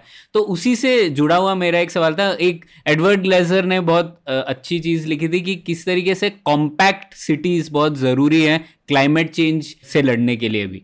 तो ये तो काउंटर इंट्यूटिव है, हम लोग जिस तरीके से सोचते हैं ना, जैसे भारत में लोग सोचते हैं क्लाइमेट चेंज से लड़ना है मतलब बहुत सारे पेड़ होने चाहिए, बड़े शहर होने चाहिए, और हम लोगों को मतलब कॉम्पैक्ट शहर नहीं चाहिए, बहुत विस्तार से फैले हुए शहर चाहिए। तो ये आप बताइए इसके बारे में, और क्यों आपने ऐसे कहा कि भाई कंक्रीट जंगल हो जाएगा, ऐसे सब शब्द हो जाते हैं ना, तो कॉम्पैक्ट शहर तो कंक्रीट जंगल ही होगा। तो हाँ, तो ये चीज कैसे, देखिए इसमें ना यूएस और यूरोप बहुत एक अच्छा एग्जाम्पल है। इसमें आप ये देखिए कि यूएस की तरह से अगर हम सब अर्बनाइज करेंगे तो हमको जो 5-6 अर्थ के बराबर रिसोर्सेज जो है वो लगेंगे पूरी दुनिया को, अगर हम यूएस के लेवल पे अर्बनाइज करते हैं, राइट। और यही हम अर्बनाइज करेंगे अगर हम से फ्रांस के लेवल पे, तो फ्रैक्शन ऑफ वो लगेगा उसमें रिसोर्सेज। हम यूके के लेवल पे करेंगे या कनाडा ऑस्ट्रेलिया के लेवल पे करेंगे तो वो उनको 3x-4x रिसोर्सेज लगेगा, हमारा जो अर्थ हैज टू ऑफर, अगर सब लोग उस लेवल ऑफ अर्बनाइजेशन पे जाए, राइट। तो कहीं ना कहीं हमें अपना खुद का अर्बनाइजेशन, मैंने एक पैराग्राफ लिखा है किताब में कि हर बड़ी कंट्री या हर बड़ी सिविलाइजेशन जब अर्बनाइज करती है तो वो कुछ ना कुछ बहुत एंड्यूरिंग लेगेसी छोड़ के जाती है कि वो कैसे ऑर्गेनाइज करते हैं और उसके क्या इनोवेशन निकलते हैं। इंडिया का, एंड मैं बहुत ही जबरदस्त प्रोपोनेंट हूँ, पहले नीति में भी था, बाहर भी हूँ, मेरे आर्टिकल्स हैं इस चीज पे, डिमांड मैनेजमेंट और रिसोर्स एफिशिएंसी, मतलब एक ही रिसोर्स में आप कितना निकाल लेते हैं, कितनी ग्रोथ आप निकाल लेते हैं या कितना अपने रोजमर्रा के फंक्शन में ऑपरेट कर सकते हैं, पहली बात वो। और दूसरा, जरूरी नहीं है कि आपकी ग्रोथ लीनियरली बढ़े, आपको ग्रोथ को भी रीइमेजिन करना पड़े इस मामले में, राइट। अब कॉम्पैक्ट सिटीज के मैं 2-4-6 एग्जांपल बहुत मोटे-मोटे देता हूँ। यूएस का एग्जांपल मैंने इसलिए दिया बिकॉज उन्होंने ये हॉरिजॉन्टल ग्रोथ, विस्तार वाला जो आपने बोला ना, शहरीकरण, उसको ऑपरेट किया। गाड़ी से जाना पड़ता है, गाड़ी से आना पड़ता है, सबने बड़े बड़े घर ले रखे हैं, फ्रंट यार्ड बैकयार्ड है, उसको पानी देना है, हीटिंग कूलिंग की अलग कॉस्ट लग रही है, डाउनटाउन अलग है, डाउनटाउन बंद हो जाता है रात में, तो वो इंफ्रास्ट्रक्चर एक सर्टेन टाइम तक यूज हो रहा है दिन में, फिर रात में ये वाला इंफ्रास्ट्रक्चर यूज हो रहा है, तो दिन में ये वाला यूज नहीं हो रहा, रात में वो वाला यूज हो रहा है, राइट। आप समझ लेते हो, इट्स बहुत ही ज्यादा आपने उसको फैला दिया। आपका इस चीज को, अगर इस क्वेश्चन को समझना तो इकोलॉजिकल फुटप्रिंट को समझिए कि अगर आप देखिए 80% इकोनॉमिक एक्टिविटी शहरों से होती है, राइट। तो जायज बात है कि एमिशन भी सबसे ज्यादा शहर से होंगे, राइट। लेकिन हम उस इकोलॉजिकल फुटप्रिंट होता है कि हमें कितने नेचुरल रिसोर्सेज चाहिए होंगे to offset, to make up for कि हमने कितने एमिशन किए उस शहर से। लंदन का अकेले का है 156,000 टाइम्स, राइट, अकेला उस लेवल पे। ऑल्सो दैट रिमाइंड्स मी, वो उससे याद आता है जो आपने बैंगलोर वाला क्वेश्चन बोला, आई थिंक सौरभ आपने बोला था शायद पंडित ने, कि बैंगलोर सबसे बड़ा शहर है और कोई शहर नहीं है। जब भी कंट्रीज अर्बनाइज करती हैं, अभी तो हमारे एक एक स्टेट कंट्री से बड़ा है, बट जब अर्बनाइज करती है तो एक प्राइमेट सिटी आती है जो मेन जहाँ पे कंसोलिडेटेड होती है। जब ग्रोथ बढ़ती है देन बाकी सेंटर्स अपने आप बनते हैं, बिकॉज वहां से एंटरप्रेन्योर्स निकलते हैं, रिच लोग निकलते हैं, पॉलिटी निकलती है, बुद्धिजीवी निकलते हैं, और फिर वो अलग शहर में जाते हैं, फिर वो करते हैं, राइट, जैसे इटली में होता है, राइट, यूएस में होता है। सॉरी, थोड़ा डाइग्रेस कर दिया, बट हैविंग सेड दैट, तो ये इकोलॉजिकल फुटप्रिंट जो है ना, ये इकोलॉजिकल फुटप्रिंट हमारा कम होगा। एक मैंने प्रसन्ना मोहंती की सर्च बताई थी, शायद एडवर्ड ग्लेसर की थी, कि आप 10% अगर आप डेंसिफिकेशन बढ़ाओगे 10% से, तो 10% से आपका जो कार्बन, वो ग्रीन हाउस गैस इमिशन है, वो कम हो जाएगा, राइट। अब मैं आपको एग्जांपल देता हूँ सिंगापुर हांगकांग का। आप एचबीडी में रहते हो, राइट, जो जहाँ तक है वो लोग प्री फैब्रिकेटेड उससे बनाते हैं, राइट। अब तो आप रिसाइक्लेबल मटेरियल से बना सकते हो एमिशन कम करने के लिए, वो फटाफट घर बन जाता है, आपका लीज पे बनता है। इंडिया में चलो आपको परचेज करने को मिल गया, हाई राइजेस हैं, एफएसआई अपना आपने लिबरलाइज कर दिया, सेटबैक स्पेस हटा दी, आप वहाँ पे ऊपर रह रहे हो, आप बड़ा परिवार है तो 2 फ्लैट ले लो या बड़ा पेंट हाउस ले लो, जो भी है।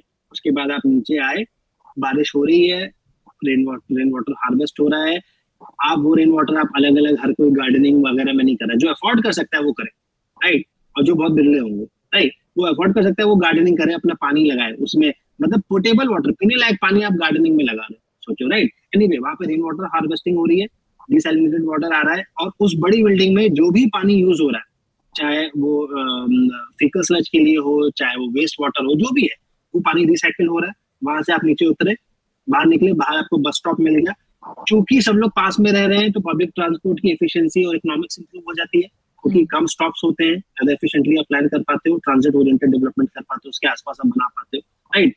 उतना बस ली या और सबवे में चला गया, मेट्रो ले ली, उसने गया ऑफिस, वहीं पे बिल्डिंग है, तो ना उसकी वाइफ को ड्राइव करना पड़ा, ना उसके बच्चों को, वो गया उतना ऑप्शन ऑफिस अटेंड किया, वापस आया, चला आया। कार आपको लेनी है, फॉरेन फ्यूल्स के लिए लेनी है, तो कॉम्पैक्ट सिटी ये बहुत इंट्यूटिव है। इनफैक्ट मैं तो उल्टा बोलूंगा, ये चीज बहुत इंट्यूटिव है। अगर आप इस चीज को समझने की कोशिश करो, लोग घबरा जाते हैं, लोगों को लगता है कि हम बहुत ज्यादा डेंस हमारा वो है यहाँ पे रहने का सीन, तो अगर हम और एफआई बढ़ा देंगे और डेंसिफिकेशन कर देंगे तो आदमी पे आदमी चढ़ावा कैसे होगा। मिसमैनेजमेंट एक्सक्यूज नहीं हो सकता फॉर बैड पॉलिसीज, राइट। हम आप मिसमैनेज कर रहे हो अभी, डजंट मीन कि एफएसआई में कोई गलती है या प्लानिंग में कोई गलती है। अब अगर आप ज्यादा एफएसआई रखोगे तो ज्यादा, क्योंकि आपने ज्यादा फ्लोर्स बना दी, तो पर कैपिटा हर आदमी के लिए थोड़ी ज्यादा स्पेस हो जाएगी रहने, तो भीड़ भड़का कम हो जाएगा, राइट। तो ऐसा नहीं है कि एकदम आदमी पे आदमी चढ़ने लगेगा। आप उसके हिसाब से इंफ्रास्ट्रक्चर प्लान करोगे, उसके हिसाब से बस प्लान करोगे, राइट, ट्रांसपोर्ट प्लान करोगे, पानी के प्लान करोगे, और आप एफएसआई ऊपर ले जा रहे हो। अभी क्या है कि इंडिया बहुत डेंस शहर है यहाँ पे इंडिया में, लेकिन उनका एफएसआई कम है, उनकी पर कैपिटा जो उनके पास स्पेस है वो कम है। हमें उस चीज को एड्रेस करना है, और इसीलिए जब हम एफएसआई बढ़ाएंगे तो जरूरी नहीं है पर कैपिटा, इनफैक्ट बिल्कुल ऐसा होगा ही नहीं, उल्टा होगा, पर कैपिटा स्पेस जो मिलेगी वो बढ़ जाएगा। और उसमें हजार चीजें, कार का इस्तेमाल आपको नहीं करना। अभी मैं 4-5 मोटे मोटे आपको चीजें बताता हूँ। हाउसिंग का मैंने आपको बता दिया कि गार्डनिंग में यूज नहीं करना, हीटिंग कूलिंग के लिए आपको ज्यादा एनर्जी नहीं लगेगी, वही एनर्जी रिसाइकिल हो रही है, यूज हो रही है। अब तो ब्यूरो ऑफ एनर्जी एफिशिएंसी वगैरह भी है, एनर्जी सेविंग, राइट। बिल्डिंग का मैंने आपको बता दिया, मैंने आपको ट्रांसपोर्ट का बता दिया, हमने बस की बात नहीं करी, बस से बेहतरीन कोई चीज नहीं है इंडिया में, तो बस पे कुछ काम ही नहीं हो रहा। बस पे काम करें हम तो हम आधे से ज्यादा प्रॉब्लम सॉल्व कर लें, उसमें हजार चीजें हैं करने के लिए बस में, वो भी हम कभी और डिस्कस करेंगे, ठीक है। बस आपने ले लिया या मेट्रो ले लिया, ऑल्दो मैं पर्सनली मेट्रो का फैन नहीं हूं, बट ठीक है मेट्रो ले लिया आपने, बस ले लिया, राइट। उसके अलावा आपका क्या बचा, एनर्जी कंजम्पशन आपका डाउन हो गया क्योंकि आप डेंस एरिया में रह रहे हो, राइट। कूलिंग और हीटिंग के आपके लिमिटेड हो रह गए, राइट। और आप चौथी चीज, आप आपके पास नेचर बेस्ड सॉल्यूशंस बनाने के लिए बहुत ज्यादा चीजें हो जाएंगी। अब आप देखिए आंगमोक्यो पार्क है, आई डोंट नो सिंगापुर में आप क्या गए हो, नहीं आंगमो पार्क है, राइट, इतना जबरदस्त पार्क है, राइट, बोटानिकल गार्डन है, राइट। अब वहाँ पे अर्बन वाटर बॉडीज और अर्बन ग्रीन स्पेसेस होना बहुत जरूरी है, वो अपने आप में ऑफसेट करती रहेंगी जो आपके एमिशंस है, वो कार्बन फ्रेंडली आपको कर देंगी, राइट। आपको ड्राइव नहीं करना पड़ेगा। अभी इंडिया में for every 1000 people I think 30 से 40 कार्स हैं, व्हीकल ओनरशिप है। कनाडा, ऑस्ट्रेलिया, यूएस में 800, 900, 950 फॉर एवरी 1000 पीपल, हर 1000 आदमी के लिए। तो हमारे अभी व्हीकल ओनरशिप बढ़ेगी तो बहुत, लेकिन हमें उस लेवल तक जाना नहीं है। हमें सिंगापुर लेवल पे या यूरोप लेवल पे जाएंगे, कैसे हम पब्लिक ट्रांसपोर्ट को यूज करके करेंगे। इसलिए कॉम्पैक्ट सिटीज जहाँ पे ऑफिस घर बहुत ज्यादा दूर नहीं है, पब्लिक ट्रांसपोर्ट है, वो एफिशिएंट है, एनर्जी यूज है, and so on so forth. Sorry again long answer. हाँ, इसमें आपके साथ एक और चीज़ जोड़ना चाहती हूँ। एक और, जब ये कॉम्पैक्ट हो जाता है ना, इतने सारे बिल्डिंग एक साथ आ जाते हैं तो मार्केट भी वहीं आ जाता है, तो आपको एक्चुअली मार्केट भी नहीं जाना है और बस से भी नहीं जाना है, आपका मार्केट नीचे ही होता है। अगर आपको हेयर कट कराने भी जाना है, डेंटिस्ट की दुकान, ये सारी दुकान वहीं होती है। ये सब चीज़ों के लिए आपको बस से भी बहुत दूर जाना ज़रूरी नहीं होता है। कम्युनिटी सेंटर पास में आ जाता है, तो हर ये सारी कम्युनिटीज जब होती है तो जैसे गवर्नमेंट की स्कीम्स भी एक्सेस करना ना लोगों के लिए बहुत आसान हो जाता है, क्योंकि ये गवर्नमेंट स्कीम्स वगैरह भी हर सेंटर पे आ जाती है फिर वो, तो उस हिसाब से मतलब एग्री ख्याति, क्योंकि इसमें ना हमारे यहाँ जैसे मिक्स यूज का, मैंने क्लाइमेट चेंज सेक्शन में मिक्स यूज की बात करी है मैंने, कि मिक्स यूज नेबरहुड होना चाहिए। एक टाइम आया था जब हमने यूज ही सेपरेट कर दिया था। अब देखिए गुड़गांव में आप कहीं रह रहे हो, फिर आपको जाना पड़ेगा, हर सेक्टर की एक अलग मार्केट बनी हुई है या हर 3-4 सेक्टर की एक अलग मार्केट बनी हुई है, आपको जाना पड़ेगा वहाँ। अरे यार 4 दुकानें अगर यहीं पे होंगी तो हम यहीं पे मंगा लेंगे ना, बहुत सिंपल। बहुत इनफैक्ट मैं बोलूंगा प्रणय कि काउंटर इंट्यूटिव है अप्रोच, कि अगर हम कॉम्पैक्ट बनाएंगे तो क्लाइमेट चेंज पे और नुकसान होगा या भीड़ पे भीड़ हो जाएगी, ऐसा नहीं है। आई थिंक बहुत सारी चीजें, एफिशिएंसी, इकोनॉमिक्स, इंफ्रास्ट्रक्चर की इतनी जबरदस्त हो जाएगी कि वही इंफ्रास्ट्रक्चर ज्यादा लोगों को सर्व करेगा। बनानी नहीं है रोड पे रोड बनाए पड़े। सॉरी मैं हो जाता हूं मैं नहीं हम तो बहुत समर्थक है ज्यादा घने शहर होने के, लेकिन आज भी भारत में वो पॉपुलर व्यू नहीं है, तो इसीलिए आज काउंटर इंट्यूटिव तो है, ज्यादातर भारतीयों के लिए काउंटर इंट्यूटिव है कि घने शहर क्लाइमेट चेंज और हमारी और रहन सहन के लिए बेहतर होंगे, ये पॉपुलर व्यू तो नहीं है। नहीं नहीं, ये मैं कंप्लीटली सहमत हूँ आपकी इस चीज से, बट मैं कह रहा था काउंटर इंट्यूटिव मतलब अगर आप इमेजिन करोगे सिनेरियो तो वो बहुत इंट्यूटिव आपको लगने लगेगा। बहुत छोटा सा स्टैटिस्टिक्स देता हूँ, यूएस में ऑन एन एवरेज 86% लोग ड्राइव करते हैं। न्यूयॉर्क जो उनका सबसे डेंस शहर है, वहां पे सिर्फ 1% लोग ड्राइव। बिल्कुल नहीं, तो आप जनरल इक्विलिब्रियम देख रहे हो ना, पर अक्सर लोग पार्शियल इक्विलिब्रियम देखेंगे कि आज मैं अगर मुझे रहना पड़े इस शहर में जिसमें और लोग आ जाएं तो मुझे अच्छा नहीं लगेगा, इस तरीके से हम लोग अक्सर सोचते हैं ना, तो वो प्रॉब्लम हो जाता है। इसके बारे मैं इसके बारे में ऐसे सोचती हूँ, जैसे काफ़ी लोग बोलते हैं कि नेचर में हम जाना चाहते हैं, तो एक्चुअली सोचना चाहिए। अगर तुम नेचर के लिए सोच रहे हो तो तुम्हें नेचर में नहीं जाना चाहिए, वो जो बीहड़ है उसको बीहड़ छोड़ दो।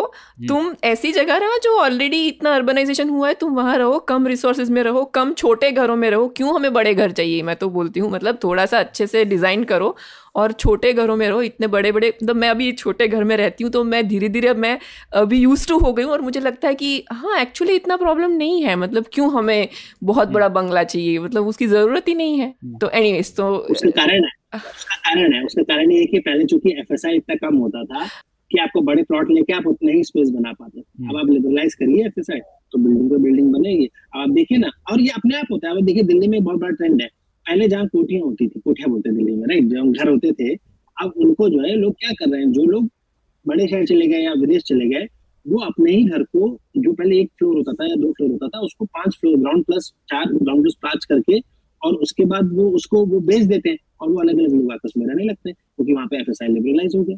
तो इन ज्यादा से ज्यादा लोग धीमे धीमे इस चीज को रियलाइज करेंगे, मुझे ऐसा लगता है। और एटलीस्ट इंडियाज ब्लाइंड स्पॉट ये कोशिश करती है करने की कि इस तरह के जो परसेप्शंस हैं उनको कंटेस्ट किया गया है इंडियन कंटेक्स्ट में, कि मतलब इंडिया में ऐसा नहीं है।